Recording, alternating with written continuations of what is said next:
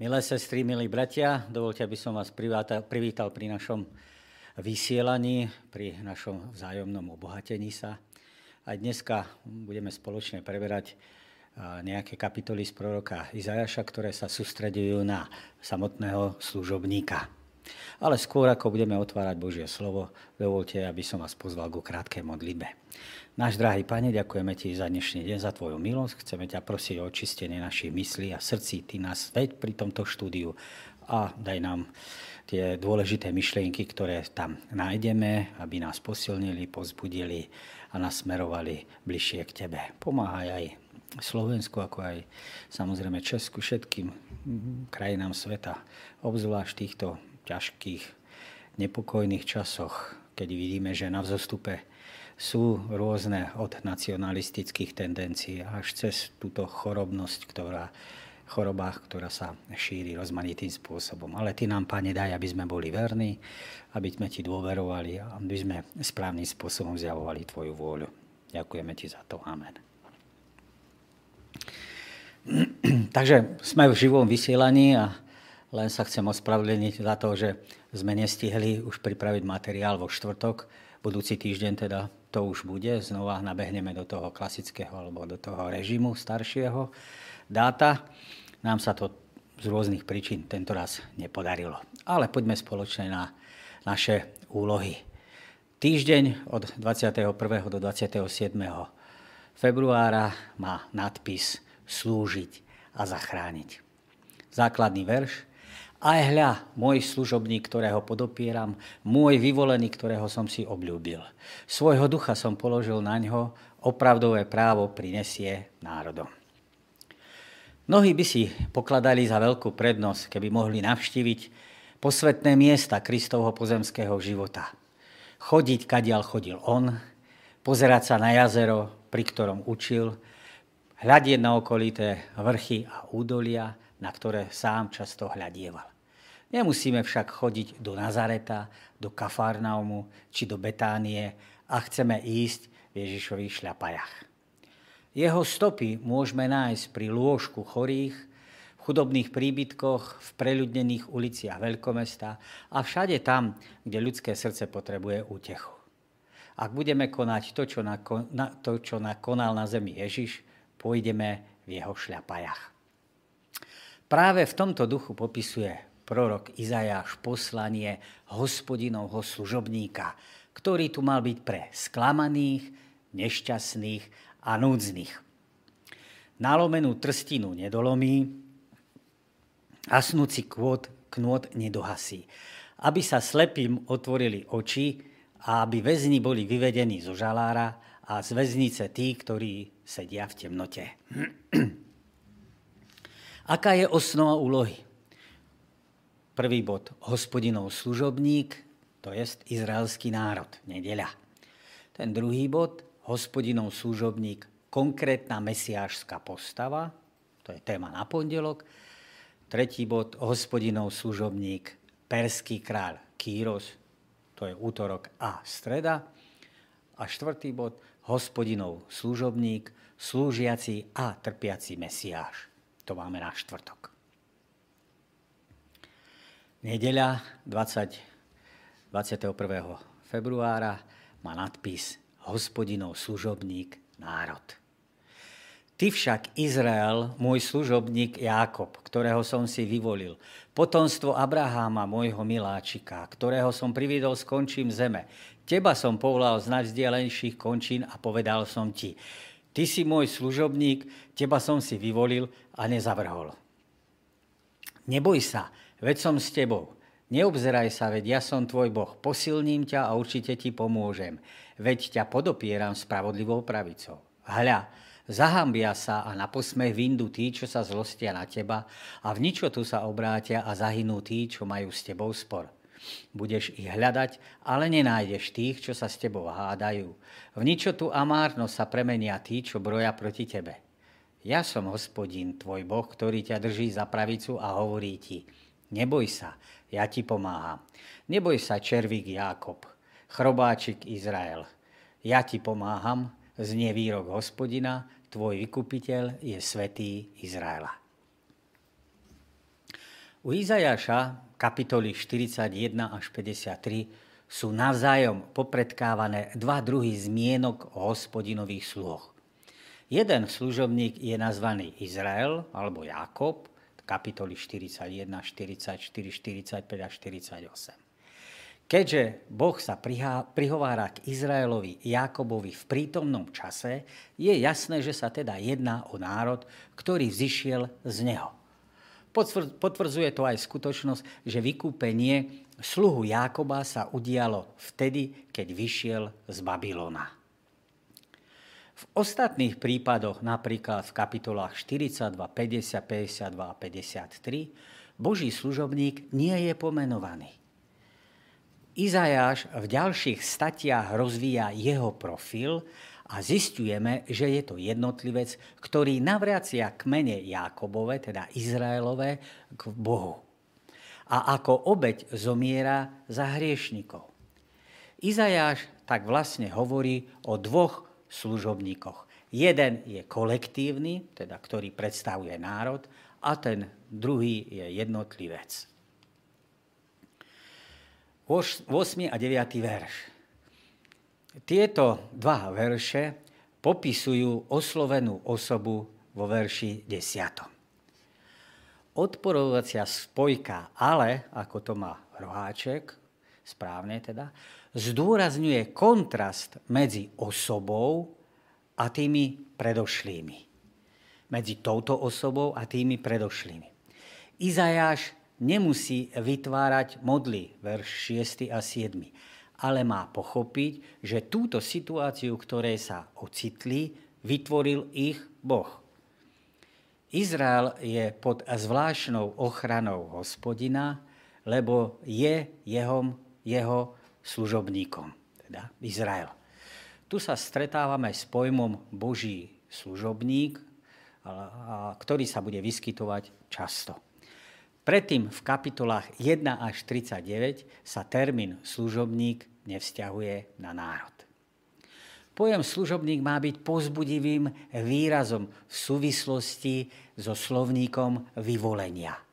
Izrael totižto rovnako ako Abraham, Mojžiš, Dávid, ktorí boli špeciálne vybraní, aby slúžili hospodinovi, tak sú daní, je Izrael daný na túto istú rovinu.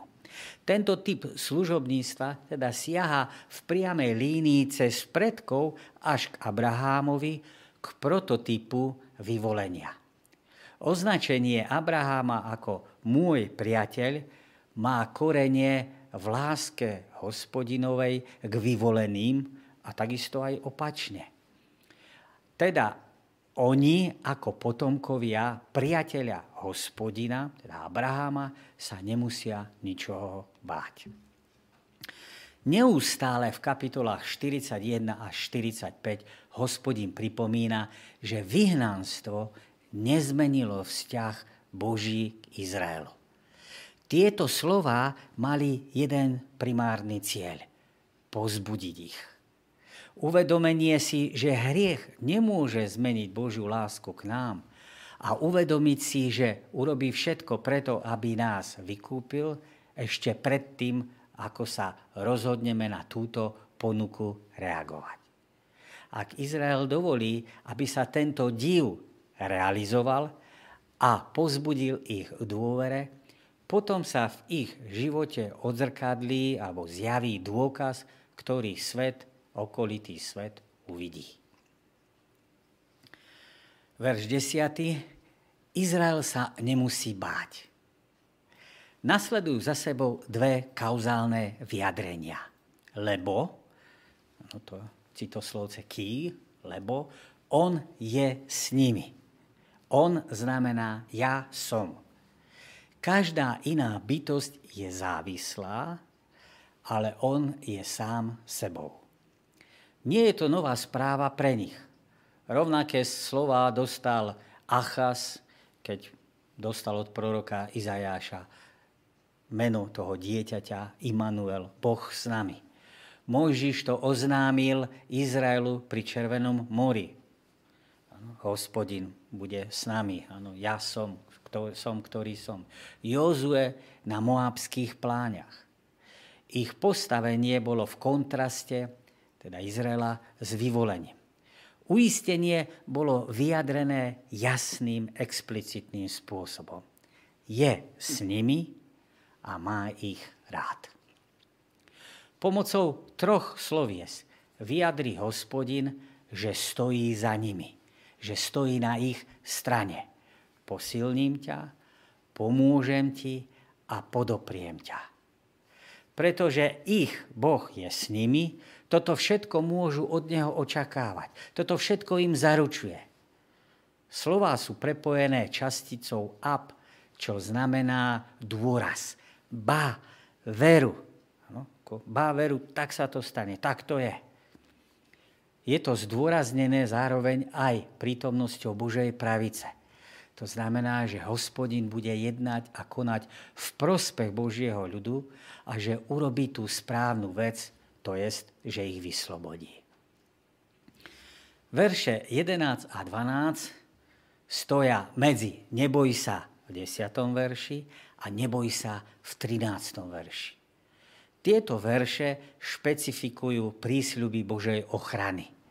Hospodin prehlasuje, že všetci izraelskí protivníci od tých, ktorí zlosťou kypia proti tebe, až po tých, ktorí markantným alebo zjavným spôsobom bojujú proti Izraelu, sa zmenia na nič v prítomnosti izraelského Boha. Že sú vlastne ničotou, ničím. Vo verši 13. si môžeme všimnúť paralelizmus, teda opakovanie rovnakej myšlienky medzi veršom 10 a 13. Kým vo verši 10 sa hovorí o Božej pravici, 13. verši sa hovorí o tom, že ich bude držať za pravicu, za pravú ruku.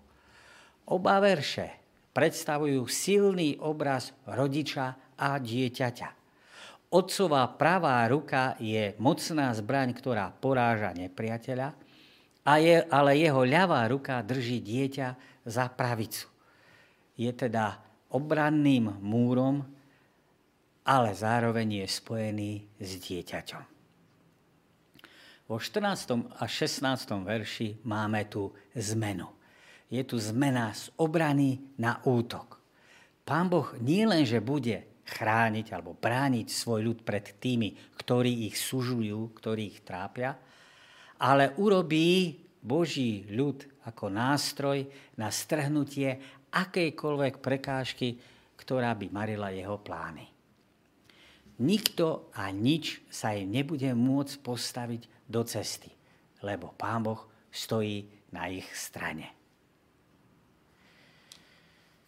U proroka Izajáša 40. tej 1. kapitola 14. verši nazýva hospodin svoj ľud červíkom.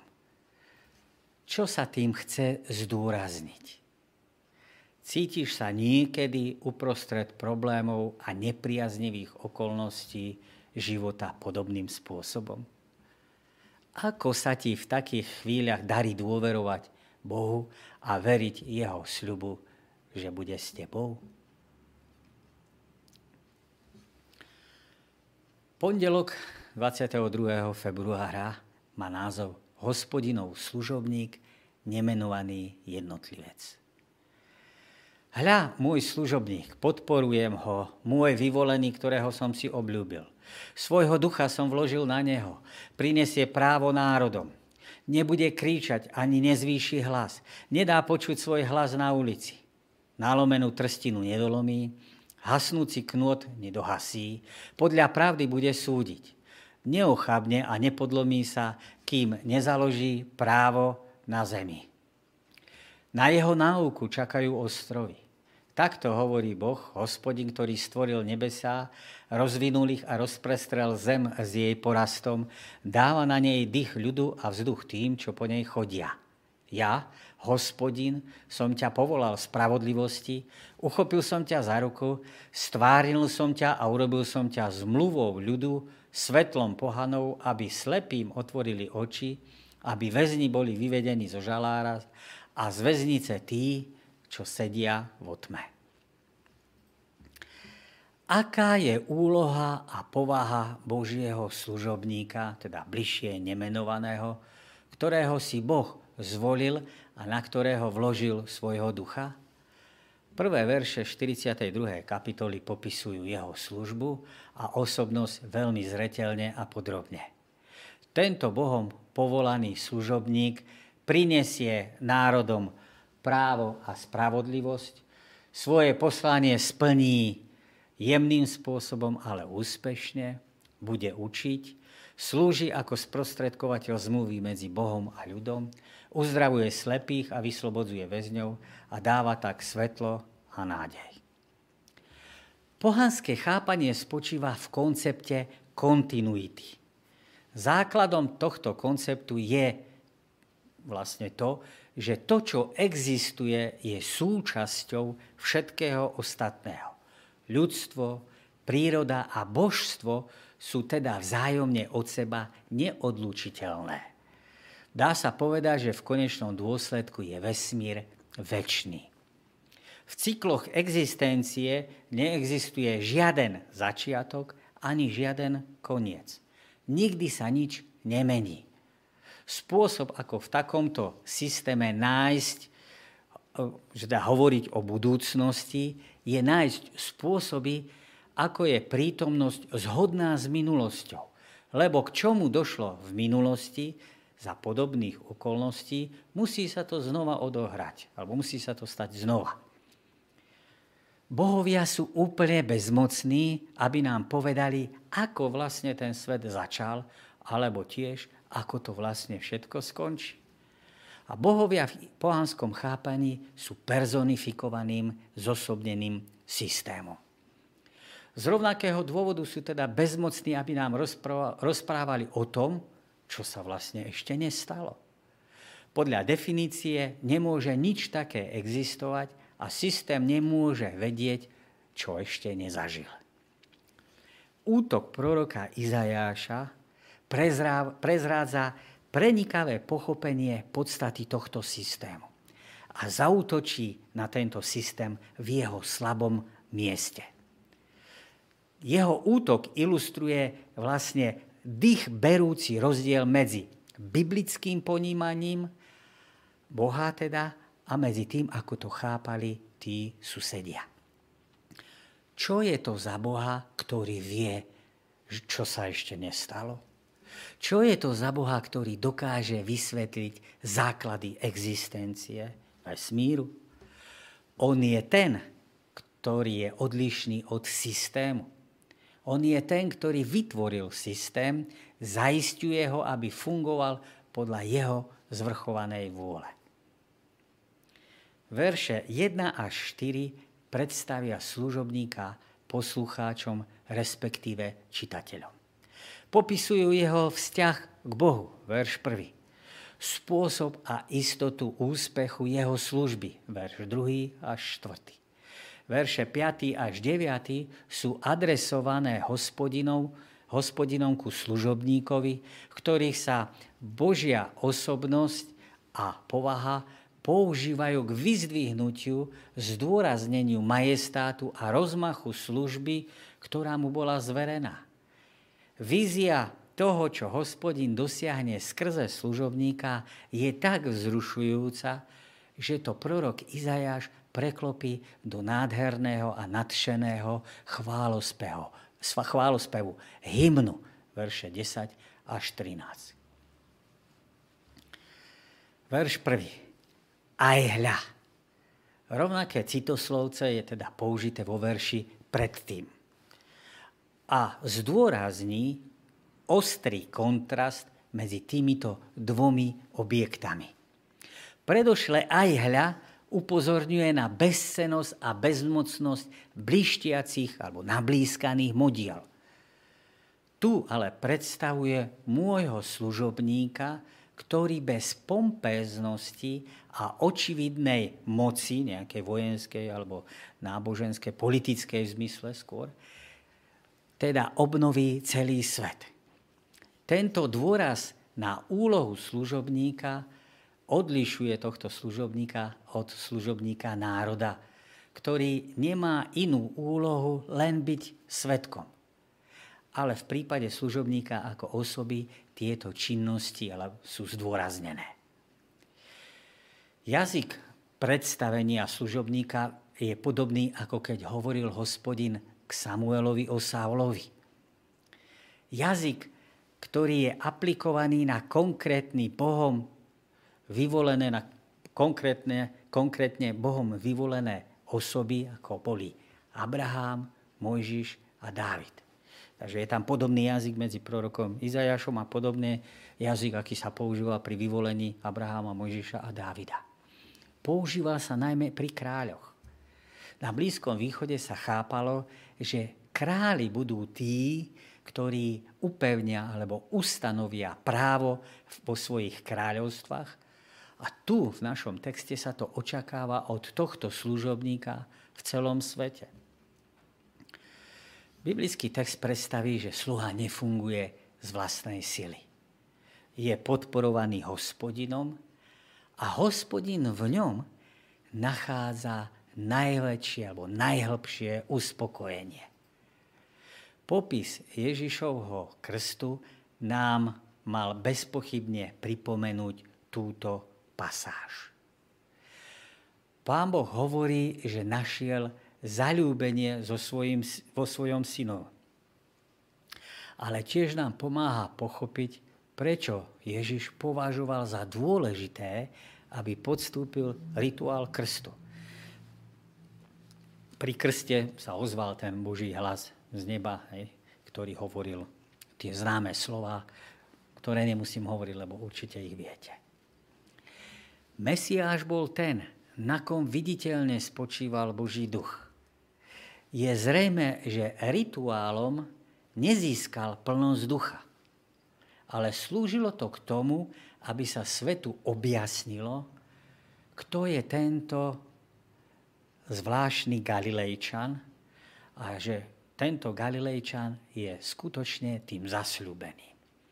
Inými slovami, Ježiš to urobil kvôli tomu, aby tak on aj ostatní chápali odkazy práve na tieto pasáže v prorokovi Izajášovi. A tento citát je v Matúšovi 12. kapitole od 18. po 21. verš sa teda nachádza a je ďalším údajom o mesiášskom čítaní tejto pasáže v prvom storočí nášho letopočtu. Právo myšpat, ktoré ustanoví, teda prinesie národom, je viac ako len bežne chápaná spravodlivosť. V širšom slova zmysle sa jedná o Božiu spásu. Je to teda životodárny poriadok, rád, keď svet funguje podľa neho. Ak sa svet, alebo aj človek, podriadi tomuto právu, tomuto životodárnemu pravidlu, poriadku, môže byť jeho hľadanie uspokojenie. Verš 4. Nie náhodou prvé kresťanské vyznanie bolo Ježiš je pán. Že Ježiš je Boh. A Ježišov príkaz znel, aby boli jeho svetkami. Prostredníctvom služobníka bude pánstvo Božie sprístupnené všetky. Vo verši 4. je text o tom, že služobník bude mať jemné spôsoby. Nalomenú trstinu, nedolomí. To neznamená, že bude slabý. Nastolí spravodlivosť. Vo verši 1 ju prinesie. Vo verši 3. prinesie skutočné právo a nastolí ho. Nebude ho len prinášať alebo ponúkať ako mož, možnosť, ale ustanoví ho alebo umiestní ho na správne miesto. Keď sa u proroka Malachiáša pýtali, kde je Boh práva, dostali podobnú odpoveď. Boh pošle posla, osobu, u ktorého zvíťazí právo, ktorý bude súdiť zlo, bezbožnosť. V sebe samom ustanovil služobník hospodinovú spravodlivosť na tejto zemi. Národy sú tie, ktoré očakávajú jeho právo, zákon, Tóru. Koho je táto Tóra? Služobníkova. Z akého postu, alebo z akého práva zastupuje Možiša či hospodina? Z akého dôvodu by mali pohania čakať na tento zákon od neho? Pripomienka na verš 2 a 3 je jasná. Služobník vystupuje, hovorí za hospodina a potom, čo dosiahol oslobodenie pre pohanov, je oprávnený ich poučovať o ceste pánovej. Nie je to teda izraelský národ. Pri popise služobníka a jeho služby, verše 1 a 4, prichádzajú bližšie špecifika vo veršoch 6 a 7. Ten, kto povoláva služobníka, aby ustanovil Boží poriadok lásky, je predstavený ako stvoriteľ zeme.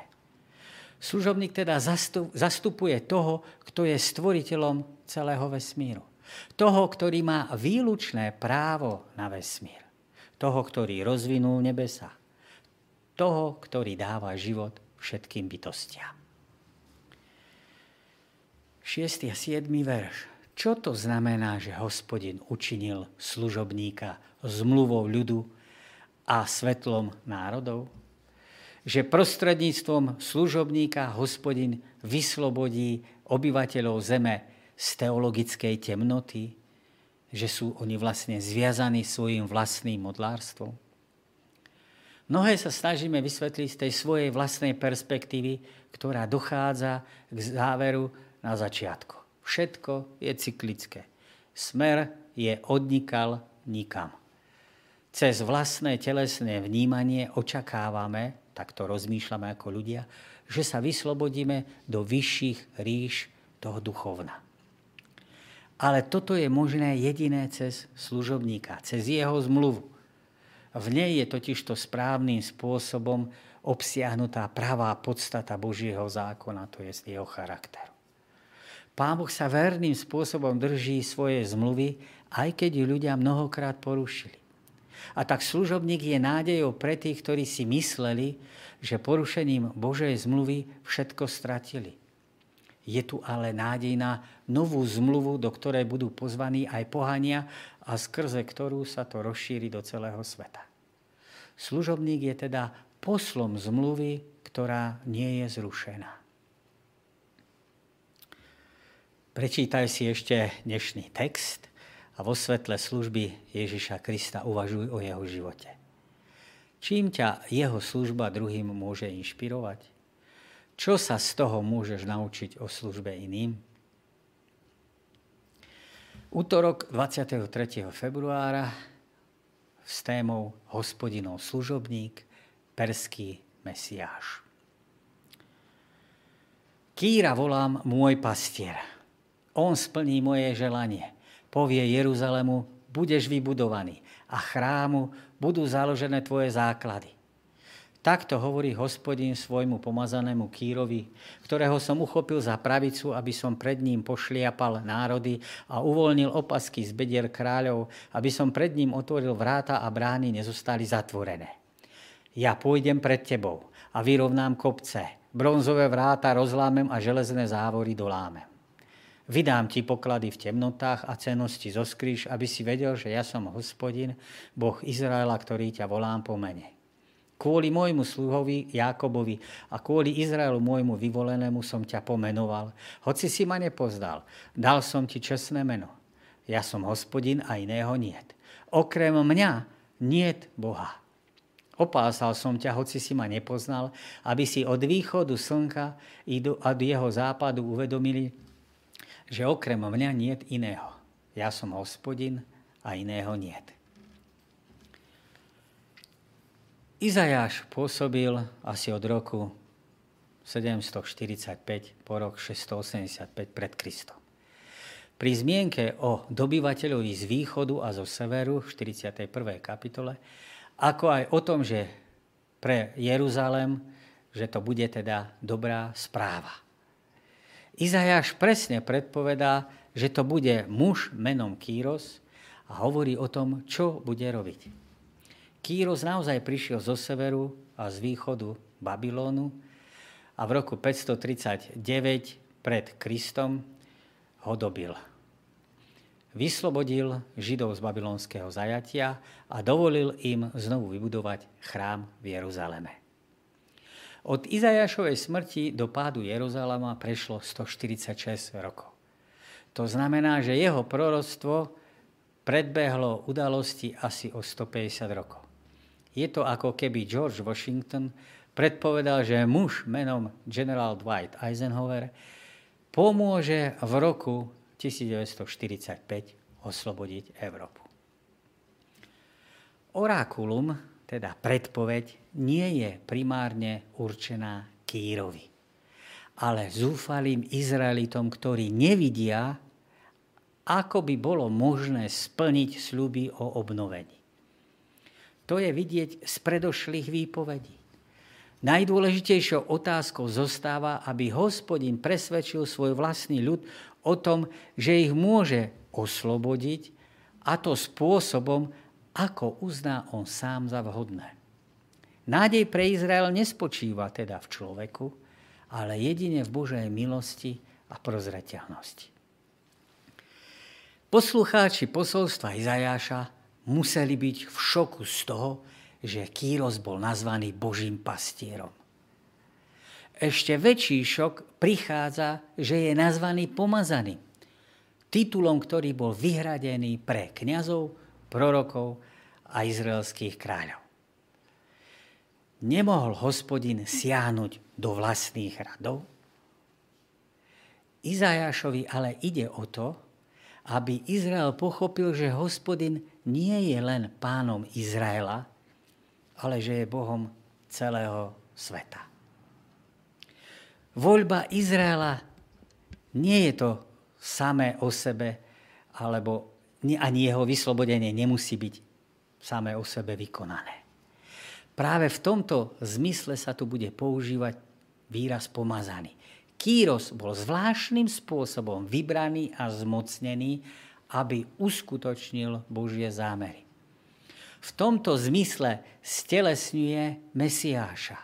Je Božím vyvoleným nástrojom, prostredníctvom ktorého budú dosiahnuté Božie milostivé zámery a vďaka nemu bude hospodinu, bude Bohom, alebo bude Boh, presnejšie povedané, predstavený svetu. Uchopenie pravej ruky je výrazom voľby a dôverného spoločenstva. Tým, že je pomazaný, sa chce povedať, že kýrové výboje neboli záležitosťou historickej náhody, ani záležitosťou kýrovej prvotriednosti alebo vojenskej zdatnosti, kvality, ale výsledkom špecifickej prozreteľnosti izraelského národa. Zbavenie opaskov znamená uvoľnenie odevu, ktorý následne v tom čase môže, znamenalo, môže, mohol zametať, zamotať áno, nohy. Po slovensky spadli mu gate, keď sa mu uvoľnil opasok. Božia činnosť je neustále zdôrazňovaná, že je to hospodin, kto pôjde pred dobyvateľom a on mu pripraví tú cestu. Ani najmocnejšia obrana neobstojí pred hospodinom a on mu pripraví cestu a vydá mu všetky poklady. Jazyk pripomína jazyk exodu. A verš tretí uvádza prvý z troch dôvodov, prečo sa hospodin rozhodol použiť kýra. Hospodin chce, aby Kýros rozpoznal, kto ho k tomu poveril. Tak nehovorí o tom, že Kýros konvertoval, on jeho konverz, že sa obrátil v židovskej viere. Ale o tom, že Kýros mal vedieť, kto ho povolal. Rovnako aj faraón poznal, že Boh Izraela je pán. Bez toho, aby v neho uveril, podobne aj Kýros mohol uznať svoje postavenie, poverenie hospodinom Izraela, bez toho, aby sa podvolil k výlučnému uctievaniu pána. Ďalší dôvod, prečo hospodin Kýra používa a žehná mu, je kvôli svojmu a vyvolenému ľudu. Hospodin nie je obmedzený pri voľbe svojich cieľov, ale tiež jeho sloboda neruší jeho dávne sľuby. Tomu rozumel už Mojžiš. Hospodin môže nazvať Kýra jeho menom, podobne ako Jákoba 43. kapitole. Ale Kírové povolanie je len preto, aby hospodin mohol dodržať svoje spásne sľuby Izraelu. Vo verši 5. sú zdôvodnenia, alebo je, zdôvodňuje sa a vysvetľuje, že všetko to, čo sa deje, je výsledkom plánov a zámerov božskej transcendentnej bytosti.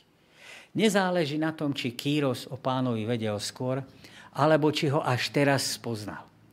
Všetky udalosti majú jednu príčinu, svoj pôvod. Bez toho, či na tom participujeme, podielame sa alebo nie. A tou príčinou je hospodin sám lebo on je jedinečný a žiaden iný okrem neho neexistuje. Vo verši 6 je zdôvodnenie, alebo sa zdôvodňuje tretí Boží dôvod pre voľbu a zmocnenie Kýra. Aby svet poznal pána jediného Boha. Prvý bol, aby mohol ten dôvod, aby ho mohol poznať Kýros, verš 3. Druhý, aby ho mohol poznať Izrael, vo verši 4 a tretí, aby ho mohol poznať celý svet. V poznaní teda hospodina a prijatí jeho vôle do vlastného života dôjde k vyslobodeniu od vlastných predstav o Bohu či kolobeju tohto sveta. Všetci potrebujú toto zjavenie. Všetci potrebujú toto poznanie jedinečného Boha. Všetko vyvrcholilo vtelením tak ako sa nám hospodin zjavuje v Kristovi a my sa mu odovzdávame v tomto zjavení, nachádzame spásu. To je tiež zmysel predpovede tohto verša. Vďaka Kírovi prežil Izrael, prostredníctvom ktorého mohol Kristus neskôr prísť na svet. Vďaka tomu dnes môžeme uznávať Božiu jedinečnosť a vďaka tomu teda môžu všetci ľudia uznávať tento rozmer hospodinov. Raz sa kvôli Kírovi skloní každé koleno v Bohu Ježišovi Kristovi. Uvažuj o niektorých biblických proroctvách, ktoré sa naplnili. Akú nádej ako jednotlivcom tieto proroctva ponúkajú? Streda 24. februára hospodinov služobník nádej do budúcnosti. Od počiatku oznamujem budúcnosť, od pradávna to, čo sa ešte nestalo. Hovorím, môj zámer trvá, všetko, čo chcem, urobím. Od východu volám dravého vtáka, z ďalekej krajiny muža, ktorý splní môj zámer. Čo som povedal, to istotne vyplním, čo som naplánoval, určite vykonám. To, že Izajáš presne pomenúva Kýra menom, znepokojuje tých, ktorí neveria, že proroci predpovedajú udalosti na základe zjavenia, ktoré dostali od Boha. A zdá je možné, aby niekto uviedol meno postavy, ktorá sa ešte nenarodila? Aby sa s tým vyrovnali, prijímajú mnohí teológovia teóriu, že kapitoly 40 až 66 napísal tzv. druhý Izajáš. Iný prorok ktorý žil až za čias kráľa Kýra. Existenciu druhého Izajáša však nepotvrdzujú žiadne historické záznamy. Prečo sa o ňom nezmienuje Biblia, veď jeho posolstvo je veľmi vážne a dôležité a jeho literárne majstrovstvo výnimočné. Čiže prečo sa o ňom nezmienuje o tom druho Izajášovi? Dokonca ani najstarší biblický rukopis zvytok proroka Izajaša z 2. storočia pred Kristom z Kumránu nemá medzi kapitolami 39 až 40 žiaden predel. Žiaden predel, ktorý by naznačoval nejaký prechod k novému autorovi. Izrael, ktorý sa cíti bezmocný a beznádejný, je povolaný k tomu, aby si pripomínal, že Boh je jeden. A to je ten ich v minulosti preukázal pravdivosť týchto tvrdení, a to nie len tým, čo urobil, ale tiež schopnosťou cez prorokov oznamovať veci, ktoré sa majú v budúcnosti odohrať. Teda to, čo urobí. Môže si robiť, čo chce, lebo stojí mimo čas, mimo históriu, pretože je všemocný. Predpovedá budúcnosť, lebo všetko má vo svojich rukách a všetko sa odohrá podľa jeho plánov. Majú si pripomínať, že ich Boh je nezrovnateľný s inými bohmi. Že vedie polemiku s bohmi. Slovičko polemos z gréčtiny znamená boj, zápas, nielen dišputa a debata. A vyzýva ich teda k tomu, aby si pamätali, kto je Boh a čo znamená ich zvláštny vzťah k nemu. Človek v prostredí, keď je obklopený modlami, tak je, začína byť otupovaný. Čiže aj oni obklopení modlami, to ich otupuje a popiera ich vlastné skúsenosti, ktoré majú s ním.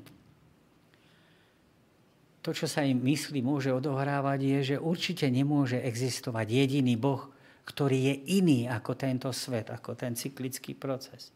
Ktorý dokonca má špecifickú vôľu, zámer pre tento svet. Prorok ale Izraelito volá k pamäti. A viete, čo je liekom proti nevere? Pamäť. Boha nie je možné teda spoznávať v tých cyklických, opakujúcich sa cykloch prírody. Myseľ otupujúcich opakovaniach, ale v jeho ostrých, neopakovateľných vstupoch do histórie. Pamätajte na tie skoršie veci, odkazuje prorok Izajaš na stvorenie, na potopu, na patriarchov, na exodus, na dobitie Kanánu, sudcov, Davida, Šalamúna. Ich svedectvo svedčí o nekonečnom Bohu. Avšak nejedná sa o akúkoľvek budúcnosť, pretože hospodina nesmieme deklasovať na úroveň horoskopu alebo veždby, ktorá má utíšiť naše túžby po poznaní budúcnosti.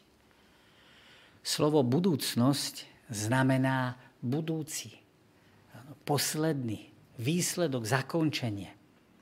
Hospodin teda od úplného počiatku, teda od hlavy, oznamuje koniec, to je ako to dopadne. Druhá časť verša 10. hovorí, že budúcnosť dopadne v súlade s hospodinovými zámermi. Žiadna nebeská bytosť, ani pozemská, politická či náboženská mocnosť nemôže prekaziť hospodinové skutky či jeho zámery. Všetko má pevne vo svojich rukách.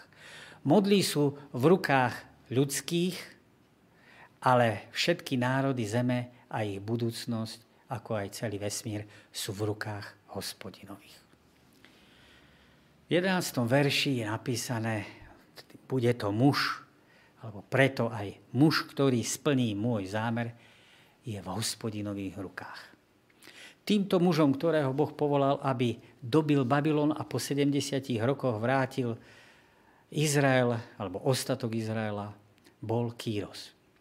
Hospodin o Kýrovi vedel skôr, ako sa narodil. Hospodin bol ten, ktorý mu umožnil získať vládu nad vtedajším svetom. Preto aj my môžeme dnes plne dôverať, že Pán Boh má pevne tento svet vo svojich rukách. Nemusíme sa nejako zdôrazňovať, áno, nemusíme zdôrazňovať, že konšpiračné teórie, áno, ľudské konšpiračné teórie nemôžu zrušiť, nemôžu vychýliť Božie zámery.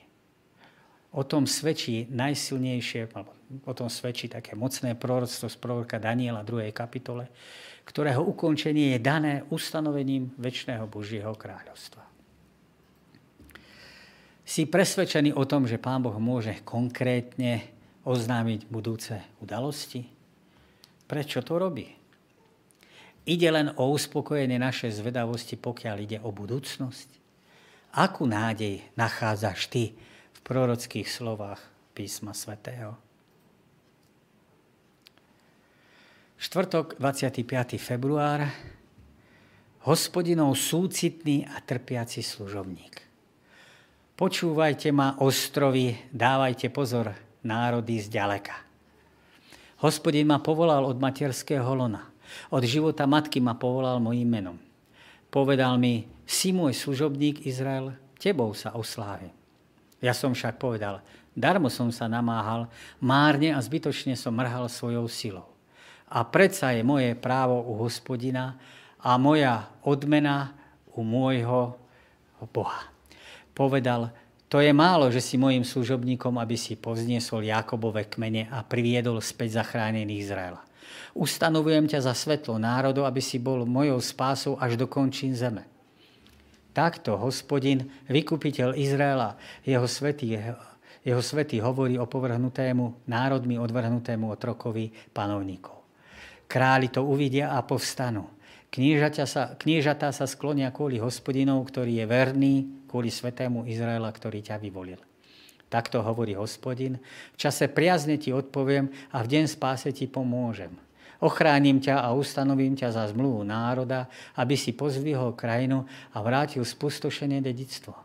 Aby si povedal väzňom, vidíte a tým, čo sú v tme, ukážte sa. Pozdĺž ciest sa budú pásť a na všetkých holiach budú mať pastvu. Touto kapitolou začína nová časť knihy. Začiaľ, čo jazyk zajatia a vyslobodenia pokračuje, o Kýrovi a Babylone už niet zmienky. Téma služobníka zostáva ale dominantná. Ide však o služobníka zo 42. kapitoly 1. až 9. verša, ktorý bude Božím zástupcom, poverencom, aby priniesol svoju zmluvu ľuďom a svoju spravodlivosť národom. Niektorí si myslia, že sa tu, že je, že sa tu služobníkom myslí národ, Izrael. Jazyk je však príliš jasný, konkrétny a vymedzený, to jest, že ukazuje na jednotlivca. Pridelenie mena zlona svojej matky je silným spôsobom argument proti akejkoľvek kolektívnej myšlienke. Matku máme prítomnú v mesiášských sluboch. Spomente si na Genesis 3.15. Izajáš 7.14. Hľa Pana počne. Micháš 5.2 alebo Žalmy 22.11. Pomenovanie pred narodením 7.14 Izajáš je odkazom na Mesiáša jednotlivca. Verš druhý nám špecifikuje, k čomu je služobník povolaný. Ak to nie je Izrael, je to azda Kýros, ktorý bol nazvaný pomazaným? Nie, pretože v tomto prípade zbraňou služobníka sú jeho ústa. Nebude plniť Božú vôľou vojenskou silou, ale odhaleným zjavením Božieho slova sila Božieho slova bola znovu a znovu demonstrovaná prorokmi. Bola to moc, ktorá búrala, ale zároveň aj budovala. Ako významný prorok mal Mesiáš túto moc tohto slova udržať tým najplnším a najčistejším spôsobom. O tom sa už zmienoval text Izajáš 11. kapitole a 4. verši. A dosvedčujú to texty z listu Židom a zo zjavenia Jána. Táto pointa je najlepšie vyjadrená u Jána v prvej kapitole 1 až 4 a 4 a 15 verše. Kýros možno dokázal navrátiť Izraelcov do Jeruzalema vojenskou mocou, ale obnovenie, ktoré dosiahol služobník, je o mnoho väčšie. Volá národy, aby počúvali alebo načúvali posolstvu, to znamená, že to nie je o ničom inom, ako že ich volá k tomu, aby načúvali jeho vlastnému slovu, jeho vlastnému posolstvu. Reč o šípe v tulci môže odkazovať na niekoľko náznakov z tejto metafory. Byť naostrený a pripravený v správnom okamihu, keď je šíp v tulci. Nejedná sa o náhodné použitie, ale ocielené a dobre pripravené. Tieto dôrazy sú posilnené Božími slovami pre služobníka. je zvláštnym spôsobom povolaný k tejto úlohe, je na ňu zvláštnym spôsobom pripravený a zároveň je uschovaný pre ten okamih. Pre ten historický vrchol dejín, ktorý speje teda k vyvrcholeniu, k zjaveniu sa toho služobníka. Kvôli tomu bol povolaný a hospodin sa teda zjaví vo svojej kráse.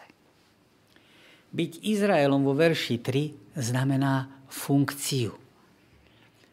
Byť Izraelom, nie identitu Izraela. Aká úloha bola zverená Izraelu? Mal byť nástrojom, cez ktorý mohli národy prísť k Bohu. Ako však národ, ktorý odpadol od hospodina, ktorý nemôže nájsť cestu k Bohu, ktorý je slepý, hluchý a spúrny, môže ukázať inému cestu? A práve túto dilemu prišiel služobník vyriešiť hospodin vymyslí iný spôsob cez ideálneho, cez dokonalého Izraela, služobníka. Verš 4. S tým, čo sme si teda povedali, by sme čakali, že príde teraz triumfálny, skvelý, plný fanfárov pochod. Ale máme tu slova frustrácie a beznádeje silný kontrast s, s hospodinovým riekol mi a ja som však povedal, vyjadrujú zraniteľnosť, bezmocnosť. Slova dôverne známe pre toho, kto je človekom, sú súčasťou bremena, teda, ktoré nesie. Podľa meradiel tohto sveta bol jeho život, teda Kristov, márny. Spomeňme si na slova Eli, Eli, láma sabachtány. Táto skutočnosť ale neblokuje inú skutočnosť služobníkovej istoty, volania a identity. Pocit márnosti neznamená nedôveru v Boha. Alebo že plnosť viery znamená absenciu pocitu márnosti. To tak nie je. Služobník nám totiž to ukazuje, že jedna realita nie je nezlučiteľná s druhou. Že on prežíva plnosť a zároveň pocit márnosti. Dôvera má nakoniec čo dočinenia s konečným výsledkom a tomu služobník plne verí. Hospodin ho povolal, vybavil a používa ho. Hospodin učiní posledný súd ohľadom jeho práce. 5. 6. verša od povolania od povolania a prípravy služobníka sa presúvame k prehláseniu o svojej misii, o jeho misii. Je povolaná, povolaná obnoviť Jakoba, zhromaždiť Izrael, vzkriesiť kmene Jakobové, ale tiež má byť Božou spásou až do konca sveta. Služobník od lona matky plní vôľu pánovu. Povolaním činí služobník to, že Jakob a to, čo Jakob, teda Izrael, nedokázal. Kýros bol potrebný, aby sa vrátil Izrael, teda krajina Júdovi. A služobník, aby navrátil Jakoba, teda národ, k Bohu, pretože sa odsudzil. Je tu vidieť vo šiestom verši významný teda posun od pôvodného vyhlásenia. Úlohou služobníka nie je obnovenie Izraela. Má také povolanie, prípravu a povahu, že dostane ešte väčšiu úlohu. Zachrániť svet. Je to teda posun od, tej, od tých kapitol 41 a 48. Nie je tu len obnovenie Júdska, ale návrat odcudzeného sveta spolu s odsudzeným Izraelom. To nemohol teda ani Izrael ako kolektív, ani žiaden ľudský prorok vykonať. To mohol vykonať len služobník. Komu sa tu hovorí v tomto 7. verši? Kontrast by asi nemohol byť väčší. Posun od znešeného k opovrhovanému. Od trónu k biede.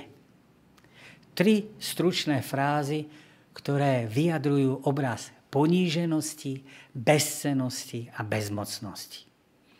Je tu obraz postavenia služobníka k iným, to obraz postavenia služobníka k iným a jeho osoba je považovaná za bezcennú. Je vnímaný, vnímaný ako ten, ktorý nie je hoden pozornosti. Nie je teda hoden pozornosti, to znamená, je jednoznačne nechutný, odporný. A zároveň je otrokom vládcov, ktorí sú tyranmi. Služobník prišiel, aby sa stotožnil s Izraelom a so všetkými vyvrhelými sveta, ktorých tu Izrael zastupuje. Ak je kontrast medzi pánom a služobníkom veľký, tak je aj kontrast taký veľký medzi prvým a druhým služobníkom. Jazyk v tomto prípade je teda podobný Izajašovi 52. a 53. kapitole, kde sa hovorí o, o povrhnutom služobníkovi. Lebo tento páchnúci otrok sa stáva divom, úžasom pre kráľov, ktorí sa v úcte pred ním postavia a poklonia sa pred skutočným a pravým kráľom. Čo spôsobí túto dramatickú zmenu na konci? Vernosť jedinému svetému Izraelu, ktorý ho povolal a vyvolil za svojho služobníka. Nie preto, že by niečo dokázal sám, pretože služobník tu nie je pre svoju slávu. Je tu preto, aby poukázal, zjavil niekoho iného. Zmena bude teda preto, lebo svätý Izraela nezruší svoje slovo. Upevní vzťah dôvery so služobníkom a svet z tohto bude ohromený bude a k tomu ako vo verši 4, že byť vyvolený neznamená mať slávu počas tejto cesty. Ale znamená to mať slávu, dostať slávu, byť korunovaný slávou na konci tejto cesty. Zamyslí sa nad službou Ježiša Krista vo svetle Izajaša 49.7. Nemal dôvod byť kvôli vonkajším okolnostiam malomyselný? Mal. Aké ponaučenie z toho vyplýva pre teba? Milé sestry, milí bratia, 60 minút necelých nám uplynulo ako voda. Úlohu sme spoločne prebrali. Verím, že ste našli niektoré pozbudzujúce, posilňujúce myšlienky.